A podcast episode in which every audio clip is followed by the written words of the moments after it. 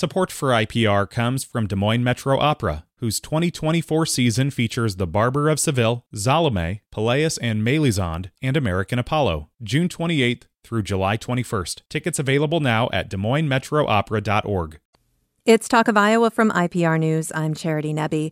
When the Supreme Court released the Dobbs decision this summer overturning Roe v. Wade, it gave states the right to determine how they want to regulate abortion, including outlawing it entirely. Abortion rights have become a major issue for many voters in the upcoming midterm elections. The results of that remain to be seen, but this hour we're going to talk about how Iowans have responded to the Dobbs decision, and we'll take a historical look at abortion laws and views in Iowa over time. To start us off, Karen Kedrowski is here, professor and director of the Carrie Chapman Catt Center for Women in Politics at Iowa State University. Hello, Karen.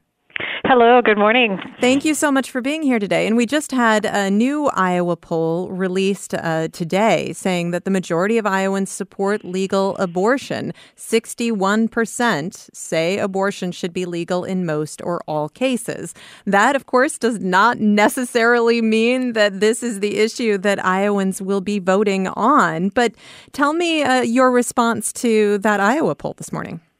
Yeah, well, it certainly is timely, and um, and in, and I think it it really is a rather definitive statement on what Iowans think about abortion and whether or not it should be legal. Um, Sixty-one percent is a, a, a hefty majority. There's no way that you know one can argue that it is you know just close or within the margin of error or a statistical tie. This is this is pretty clear, and it has been consistent over the last few polls that have been done by the Des Moines Register as well. Um, and it also tends to reflect um, the national mood. Uh, nationally, we see very similar things that most people don't particularly like abortion, but they think that it should be legal. The support for abortion rights that we see in this poll, that we see in Iowa, as I mentioned, doesn't necessarily correlate with how people will vote in a couple of weeks during the midterm election. And I want to talk a little bit about that because uh, people who are in favor of abortion rights would say that abortion is on every ballot this November. Abortion is not specifically on the Iowa ballot this November. And in some ways, that makes this kind of an unprecedented issue as far as uh, driving voters to the polls. Right. So there is no uh, referendum on the issue of abortion specifically. So to say that it is on every ballot, it, it really means that it is sort of one step removed. What it is is that we are voting for individuals who will have the power to vote on legislation to regulate um, abortion. And that is certainly true. And um, it is especially true at the state legislative level. So one thing that Dobbs did was to say, you know, there, you know, know, we're overturning Roe. There's no national policy. This needs to go to the states. And we have found that states have responded in, in wildly differential, or differential ways, um, from you know outright bans to um, to enshrining it within the Constitution, leading to a real patchwork of policies. Um, and of course, in those states that have simply regulated abortion legislatively, it does mean that the state legislatures could change those laws. So, in that respect, abortion is definitely on the ballot. Historically speaking, Karen, um, voters don't care a whole lot about state politics, especially when they look at the state house and the state senate. That's yeah, right. And and for those who are are are talking about how abortion is, you know, on every ballot, what they might find is that you know when it comes to state legislative races, um, which are are low information races, um, name recognition becomes extremely important. But also, in most states, not necessarily in Iowa, but in most states, uh, state legislative districts are, are gerrymandered to be safely Democratic or safely Republican. So, you know, a lot of these races may be simply uncontested. And I think that that could also be true in Iowa. I just got done voting in my district, and my state legislative races were uncontested. And the Dobbs decision came down late enough that uh, filing deadlines had passed. So if Dobbs was to motivate people to run for office and to challenge people who had differing opinions than their own on abortion, they don't have that opportunity really until 2024. And let's let's maintain a state focus here because looking ahead to 2024 and, and I realize that things could happen on the national level and I want to talk about that as well. But maintaining a state focus, uh, knowing that a lot of these races are uncontested or a foregone conclusion when we look at state house and state senate races in the state.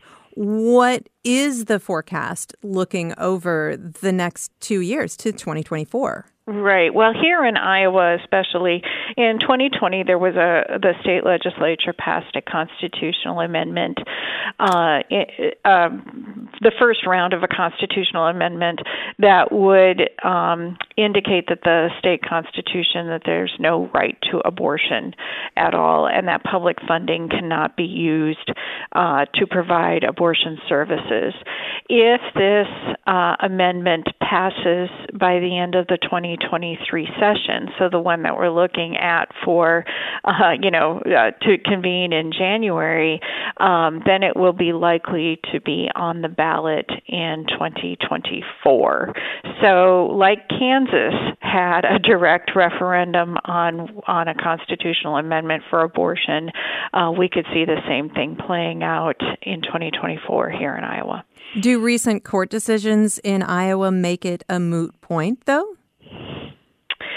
Uh, no, I don't think so, uh, because I I really think that, and I don't think that public opinion polls showing that you know 60% of Iowans is going to make this a moot point either.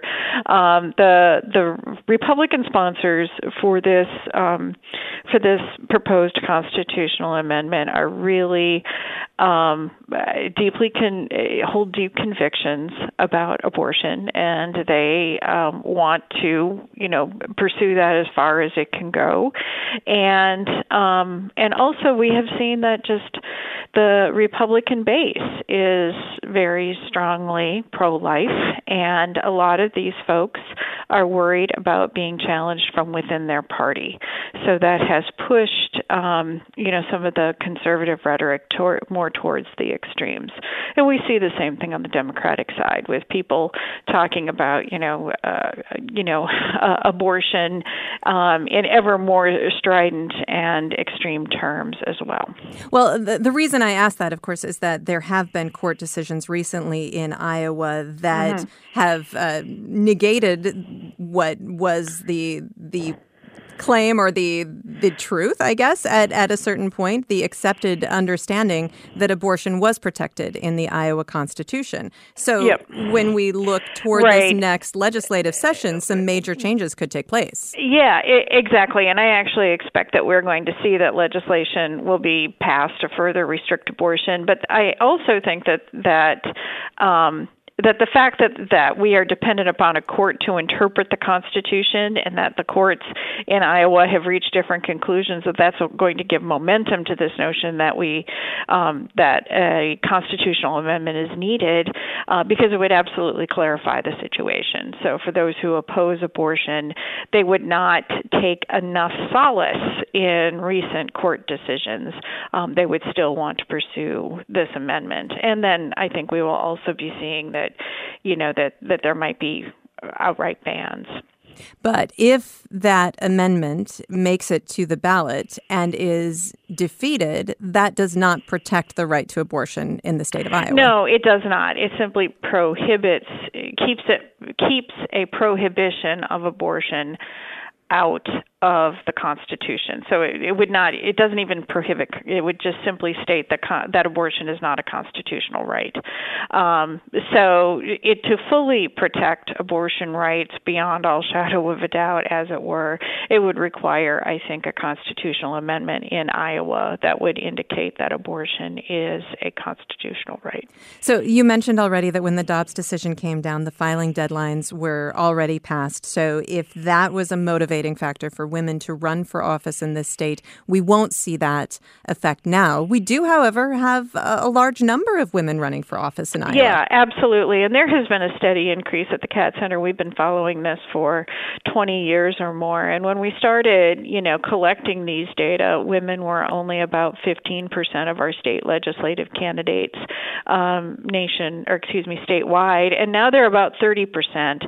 And we have really seen a sea change at the federal level um, and, of course, at the statewide, at the gubernatorial level, where we've now had several very, very prominent races that are a Republican woman against a Democratic woman. So I think having women running for office has become pretty normalized in Iowa, and that means that that um, these candidates, you know, c- can move beyond the questions about the legitimacy of women holding public office, and we can have conversations about issues. And that's, you know, what we saw in the Greenfield Ernst race, and clearly what we're seeing in the gubernatorial race this year. Let's focus on the national questions here as well, um, because of course we are seeing uh, this abortion debate play out on a national level. We are certainly hearing from all of the candidates in Iowa who are running for Congress, and uh, President Joe Biden has been making mm-hmm. the case that uh, if you know elections go his way, then Roe will be codified. What would it take to codify Roe? Um, well, I think the the first step would be to pass a national law stipulating that um, abortion is legal. Um, and not throughout pregnancy. That's what a lot of people stipulate. Roe never said that that abortion was legal throughout all of the preg- all all of the pregnancy. Um, really, what was in place was 20 weeks and that came after the Casey decision. So to say that you're going to enshrine Roe, I think it really means that there would not be any restrictions on abortion um, for the first 20 weeks, and then um, states or the federal government could start to put some um, restrictions on abortion after the 20 week mark. Right. Um, and that's what we had lived with for you know a good 30 years and um, and but and then further from that, I think would be a constitutional amendment that would specifically define the, um, this. Which and both of these are very high hurdles. Right? Yeah, and let's so talk pre- about how high those hurdles are after our break. we're we're okay. going to take a short break. I'll be back to my conversation with Karen Kedrowski, professor and director of the Carrie Chap. Carrie Chapman Catt Center for Women in Politics at Iowa State University. We're talking about abortion rights in Iowa this hour, and of course, right now, taking a look toward the midterm elections. This is Talk of Iowa.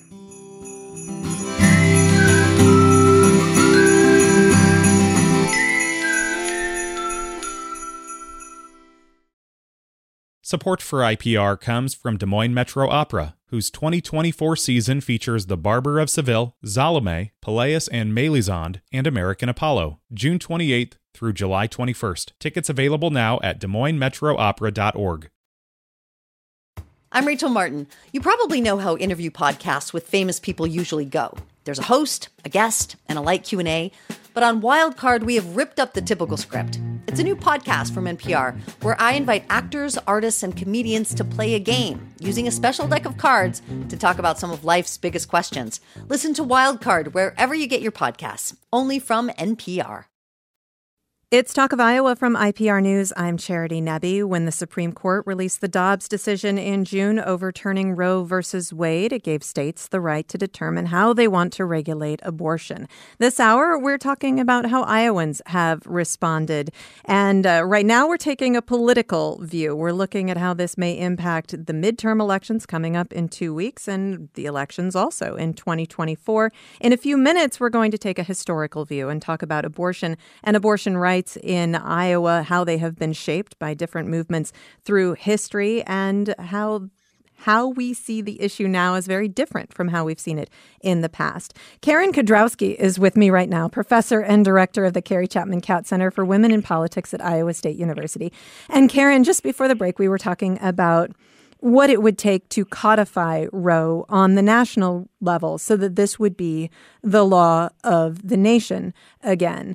And um, you were talking about uh, both congressional approval, but also a constitutional amendment. And let's talk with uh, talk about congressional approval of that right now, because uh, of course that is something that a lot of people who are going to the polls right now and and through election day are thinking about how their vote may impact abortion rights in this country. So, what would have to happen in the midterm election to make it possible to get that through Congress? Yeah. So the first thing that would have to happen is that Democrats would need to maintain control of both the U.S. House and the U.S. Senate. Um, it's pretty clear, and uh, uh, the Republican leader in the House, Kevin McCarthy, has already been laying out sort of what their legislative strategy would be if the Republicans were to take control. And um, having a law that would codify Roe is um, not on the list, shall we say.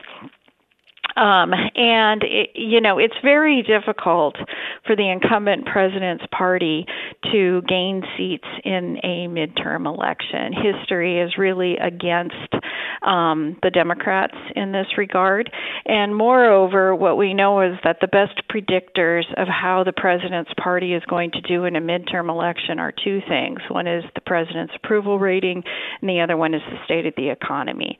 And both of those are really um, big check marks um, against the Democrats. Uh, so, what they have to hang their hats on really is the abortion issue, and they are trying their best to use that as a mobilizing factor for people who support abortion rights, especially young voters who are more likely to sit out midterm elections. They have much lower voter turnout rates than older uh, voters, and also um, women, um, and you know women, including women of color, but also white women.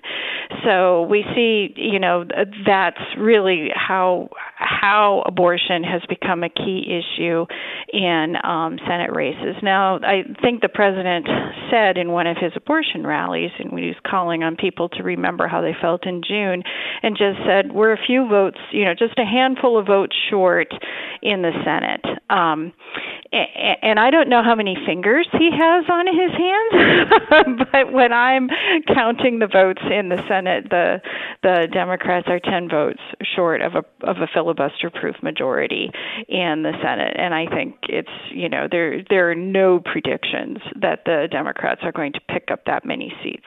I think the Democrats will be lucky to maintain their 50 vote, um, you know, the evenly split Senate with then um, Kamala Harris being the one who is the tiebreaker vote. And even though uh, we talked about the Iowa poll earlier that show that uh, 61% of Iowans say abortion should be legal in most or all cases, we mm-hmm. still do not know if that belief is going to translate to how people actually vote this November. Yes, exactly. And and um, if this is in the Des Moines Register poll, we haven't seen it yet. But nationally, what we have found is that abortion is moving down the list of key issues on people's, um, you know, on people's radar as they go to to cast their votes, which of course some of us have already done, and um, and that as per usual, right, we're seeing economic issues, inflation, um, and interest rates, and things like that being um, much more um, important as in people's vote calculus than abortion is. Karen, before I let you go, I mean, we focused on this election and the political climate right now. We're also in a really uh, interesting historical moment where you, of course, have studied women's rights over time. You and I have talked about women's suffrage, for example. And we are in this moment where the rights of a woman in the United States vary depending on where she lives. Give me your thoughts about that. Yeah, and um, I personally think that turning something like abortion over to the states um, was sort of the worst possible outcome, um, irrespective of what your opinion is on abortion. So, if you support abortion rights, it means that women have rights in one state that they don't have in another. If you oppose abortion rights, then it means that murder is legal in one state and not legal in another state. Um, and in either case, it means that some entity um, has uneven rights, whether you, you think that that should be the unborn fetus or it's the woman. Uh, we have not seen a patchwork like this since bef- probably before um, women's suffrage where women had the right to vote in some states but not in all states. And in states like Iowa, they could vote in some elections but not in every election. So that was a huge patchwork quilt. Um, when we think about African American voting rights prior to the um, to the Voting Rights Act in 1965, it was less of a patchwork than it was simply split down. you know, either right. um, it was easy um, and and African Americans had had easy access to the polls or they had a series of barriers that essentially disenfranchised them. We have often, or we've also, in the wake of the Dobbs decision, we have seen states, again, most state legislatures have not been in session, um, but we have seen some state politicians talking about creating uh, proposals or, or creating uh, rules that would restrict the movement of a woman who is pregnant, a person who is pregnant, from traveling across state lines to get an abortion. We haven't actually yeah. seen that happen, but that conversation has been had in many places. So, I mean, that, and, that feels like it goes yeah. a step farther. Right. And then we also see that in a couple of cases that there has even been threats to uh, punish uh, people who talk about abortion, right? So caregivers or um, folks that are social workers or, or something like that. So now we're talking about other civil liberties, right?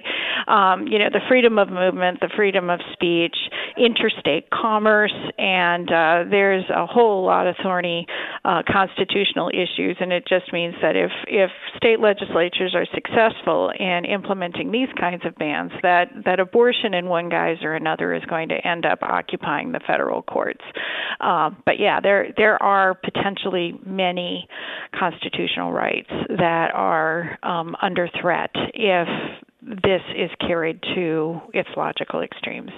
Karen Kedrowski, thank you so much for talking with me. Always a pleasure. Karen Kedrowski is professor and director of the Carrie Chapman Catt Center for Women in Politics at Iowa State University. So we've been taking the the political view of the abortion issue right now in the lead up to the midterm elections, but the way we view abortion and abortion rights in Iowa today is different from the way this issue has been seen through history. Lina Murillo is assistant professor in gender, women's and sexuality studies, history, and Latinx studies at the University of Iowa. And she is on the line with me now. Hello, Lina. Lina, can you hear me?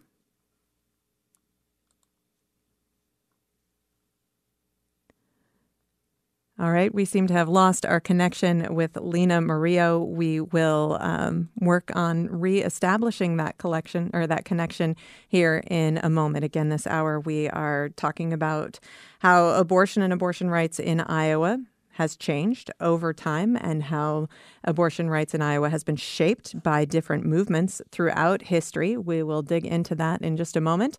And while we wait to make that connection, I'll also mention last week was Iowa Week here on Talk of Iowa, and all week long we explored K through 12 public education in the state of Iowa. We looked at the history of K through 12 public education and how our schools have evolved over time through policies and through funding changes. We also talked about some of the major challenges facing K through 12 public education right now. We talked about the move uh, on the behalf of some uh, Republicans in the state of Iowa, the movement toward privatization or the movement toward school choice. We talked about that. We also talked about staff and teacher shortages in the state. And we wrapped up the week with conversations with public school students all over the Iowa, who, all over the state of Iowa, who are making their teachers proud. You can find out uh, all about that series. If you happen to miss it or miss any of those shows, you can go to iowapublicradio.org, look for series, and click on Iowa Week 2022. You can see all of the information and listen to all the programs. You can also subscribe to the Talk of Iowa podcast.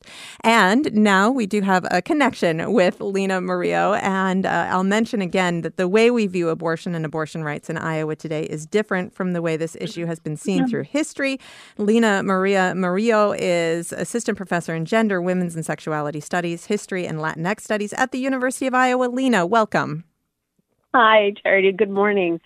Thank you so much for being here, and sorry about our, our little technical uh, foible mm-hmm. there. But I I do want you to take us back in time because right now, at this moment in time, of course, abortion rights uh, that is looming large in Iowa and all around the country. And the debate today, I think we're all pretty familiar with it. It is um, largely a, a debate over religion in many ways and religious beliefs. People who are pro life are anti abortion rights. And then there are those who are um, in favor of abortion rights. And it has become a, a debate that is really locked into this this argument but that's not the way that it always was so take us back in time and and help us understand the evolution of this issue Absolutely. Um, yeah, I, and I think it's really important for um, people to understand that um, that abortion has really been um, on and off in the United States a hot button issue, um, and and especially in in this last thirty years um, has been politicized to an extreme. But if we go back to the 19th century, um, in the mid mid 19th century, um, most states um, did not have um, any any policies or laws um, banning um, termination of pregnancy, and this was seen as something that normal that people might choose to do. they would often advertise it um, uh, for different types of uh, abortifacients, so herbs and other things that would, you know, th- this is their terminology of that period, but return the menses, right? So return your menstrual cycle. And so we have to think about what the 1850s in the U.S. might look like. Um, the medical profession had not yet fully established itself. People would often go to apothecaries or midwives or they themselves would use um, different things to, to cure themselves of all sorts of ailments. And oftentimes, one of the things that people believed was that um, you were not um, causing any real harm if you were to bring back a return of the menses before quickening. And what quickening was was fetal movement. So this is probably about the second trimester, right? So what we would today call um, fetal viability. And of course, the, you know, we think about those times as well access to uh, doctors, access to knowledgeable medical professionals, understanding of what was actually going on in the human body. Uh, there were probably a, a lot of disconnects and probably a lot of dangerous things happening as well. Absolutely. And so what you begin to see is that as as states become states, right? So one of those states is Iowa. Um, they do pass certain kinds of legislation that are really meant to protect people from being poisoned from some of these abortifacients, right? That might cause people to die if they took them. Um, but for the most part, right, and historians have written about this extensively. For the most part, people respected the ability for the person who's pregnant, for women who are pregnant at the time, um, to make decisions about whether or not they wanted to have a return of the menses, right? If they wanted to go through that process. Now, it's in that late uh, 1850s period that we begin to see actually uh, the medical profession um, really think about itself uh, and, and want to professionalize itself and so you have a doctor by the name of Horatio Storer, and he's in New York, and he really says, you know what, one of the things that we really need to kind of take control over is is maternal health and, and women's health. That's a place that we really can sort of dig into and make that. Um, and he was an uh, obstetrician, uh, a gynecologist. And so he decides that abortion is the issue that he is going to sort of um, put forward and he begins to write letters. I mean, this is right, like you know, old old school. Begins to write letters to doctors in state after state after state, and really begins to push this idea that abortion should be done under the supervision exclusively of the medical profession. Uh, midwives and and others should not be allowed to engage um, in in offering access to to uh, abortifacients or or any other kinds of um, what today we might call surgical abortions. And so um, this really does kind of take off, and this is also at the same time um, that there are sort of national scares about um, increased immigration from Eastern Europe, from China, from Mexico. So now I'm talking about the end of the 19th century. This is also um, uh, in the sort of wake of the end of the Civil War. Uh, and Reconstruction. So the country is shifting and changing. And one of the things that a lot of people uh, were afraid of were the changing demographics, right? So in some ways, this does parallel what we're seeing today right? So at the time, the people that were leading the anti abortion movement were physicians. But in some ways, they were responding to demographic change, which is essentially what we're seeing today in 2022. Um, this fear that um, w- white women were not having enough children uh, that there was a precipitous decline in the birth weight, uh, birth rate, excuse me, among white women. So some historians have shown that at the beginning of the 18th century, white women were having something like 7.2 children um, per per married couple, and by the end of the 19th century, it's down to three children. And so this really creates fear. And people like Horatio Storer stoke those fears of demographic decline, and they say things like, you know, as as the U.S. is spreading west, right? This is, uh, um, you know, including states like California and New Mexico. Um, states that had been originally and Mexican states, right? We'll like, have to we'll have to pick up the the narrative there in just a moment. We are talking about abortion rights through history right now. This is Talk of Iowa from IPR News. I'm Rachel Martin. You probably know how interview podcasts with famous people usually go. There's a host, a guest, and a light Q&A, but on Wildcard we have ripped up the typical script. It's a new podcast from NPR where I invite actors, artists, and comedians to play a game using a special deck of cards to talk about some of life's biggest questions. Listen to Wildcard wherever you get your podcasts, only from NPR. It's Talk of Iowa from IPR News. I'm Charity Nebbe. This hour, we're talking about abortion rights in Iowa. Of course, abortion rights have become a major issue in the upcoming midterm elections in Iowa. We started off with that political view. Right now, though, we are looking into the past to better understand our relationship with abortion rights and abortion throughout time in Iowa, because the way we view abortion and abortion rights in Iowa today is very different from how the issue has been seen through history. Lina Murillo is assistant professor in gender, women's, and sexuality studies, history, and Latinx studies at the University of Iowa. And Lina, just before the break, you were talking about this moment um, near the turn of the 19th or the near the turn of the 20th century, so toward the end of the 19th century, where there was a a push.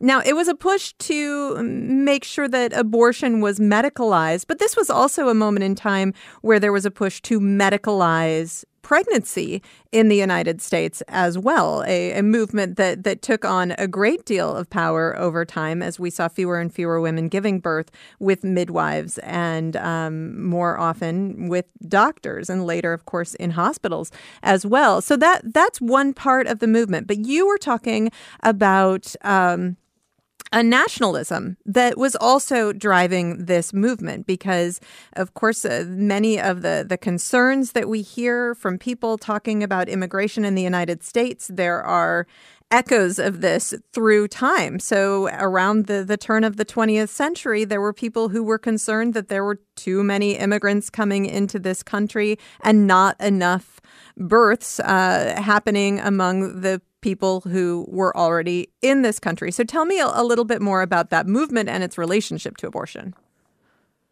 Absolutely. And and thank you. I appreciate the opportunity to get very deep into the weeds here with the history. Um, but it's important, I think, because the echoes of of the the history of demographic decline and the sort of political um, fear mongering that occurred um, during that that period coincides with a lot of, as you're saying, a lot of sort of important uh, movements and moments um, in the early 20th century. And so, yes, by the end of the 19th century, we begin to see uh, declines in the white birth rate, and there were all kinds of, of pseudoscientific movements, one of which is the eugenics movement um, that comes forward to say that um, that the reason why uh, native born, quote unquote, native born white women, that's the term that, that they would have used at the time, um, were having less children was because they were becoming too educated. Um, uh, uh, Roosevelt, Theodore Roosevelt comes out and calls it um, that this was race suicide and blames women um, for not doing their um, their duty, right, to to have more children. Um, and so these kinds of ideas um, really sort of permeate the first decades of the 20th century and and become part of unfortunately um, the the the birth control movement. Um, they become part of women's suffrage movements, right? These kinds of racialist ideas um, flow through, unfortunately. Um, some of these movements that were meant to um, actually uh, be progressive and offer um, access to things like birth control and other kinds of, of reproductive health care. So, um, oftentimes, Margaret Sanger um, is, is brought up in these conversations and her connection to eugenicists. Um, certainly, um, that was a, it's a troubling, troubling and problematic uh, history um, that undergirds uh, the move, the, the movement really for um, for reproductive control rather than reproductive freedom. Right. And there's a push um, pull there, of course, because they the movement to restrict the ability of these so-called native born white women to ha- have abortion access is on one side of that and then as the birth control uh, possibilities increased then also to use birth control to control the birth rate of these populations that were considered to be less desirable Absolutely, absolutely, and that's the that's the the work that I'm trying to do is sort of disentangling um, these complicated histories um, to show, in some ways, the way that they kind they continue to crop up in in our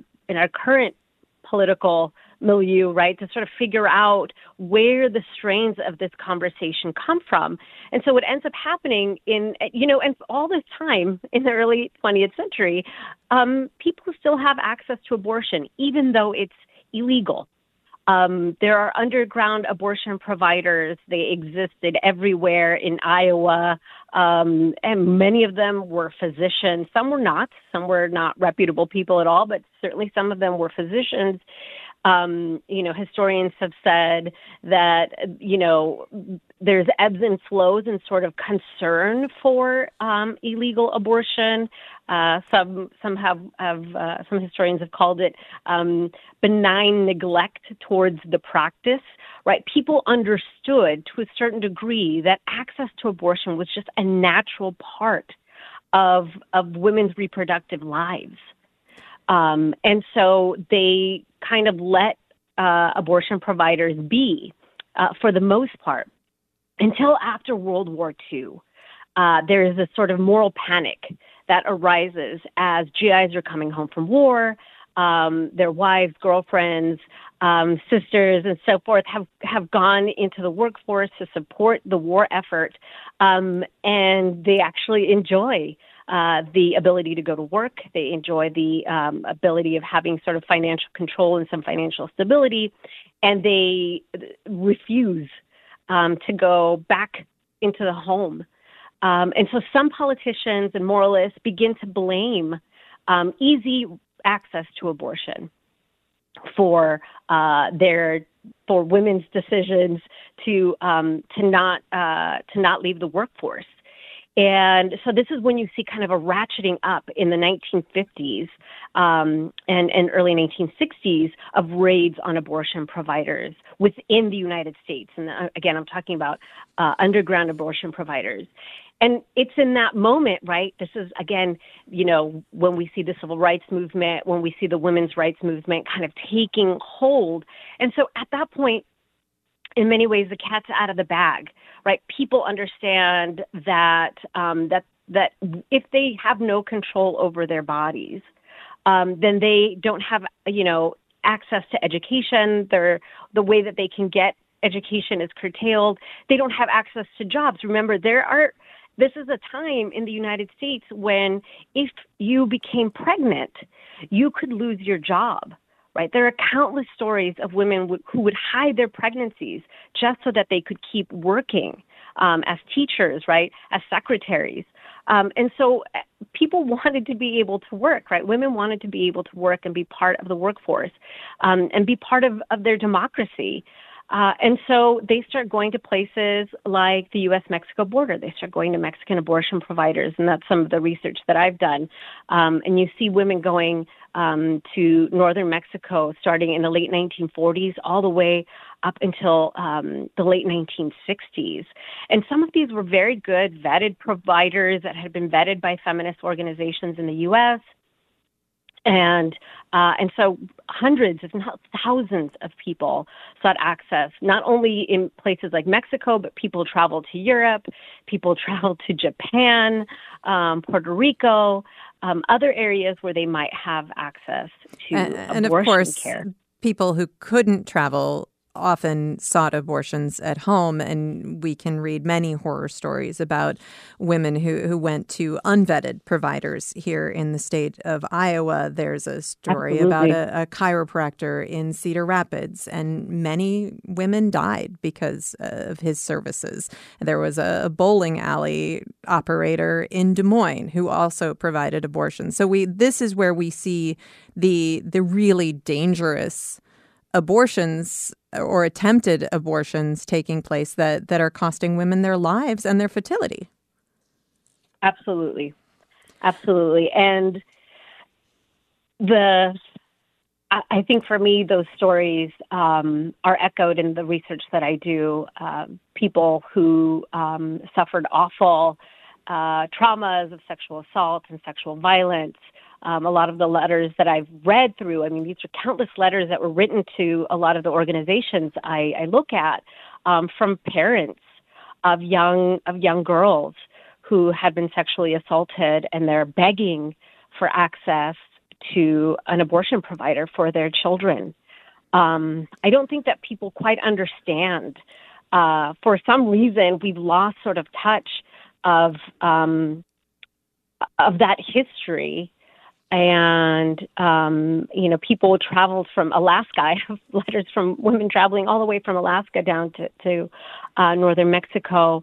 Um, people traveling from the Dakotas uh, to to northern Mexico to get access to abortion.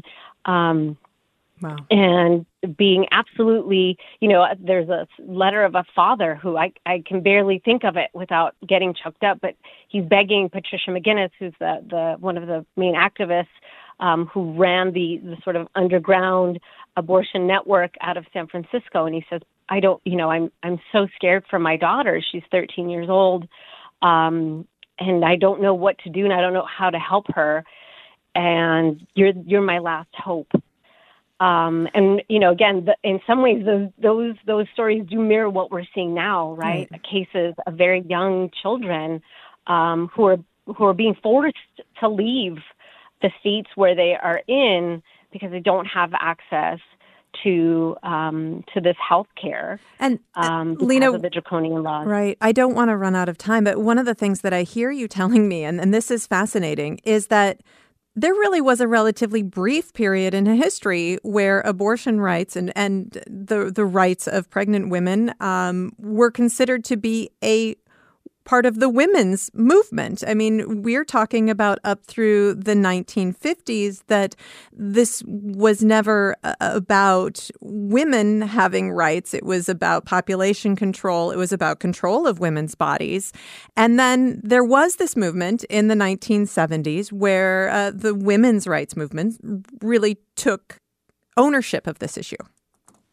Absolutely, absolutely. And people saw it as part fundamental to um, to having access to democracy. Uh, if they didn't have access over their own bodies, right? And so you see a lot of people involved in this movement.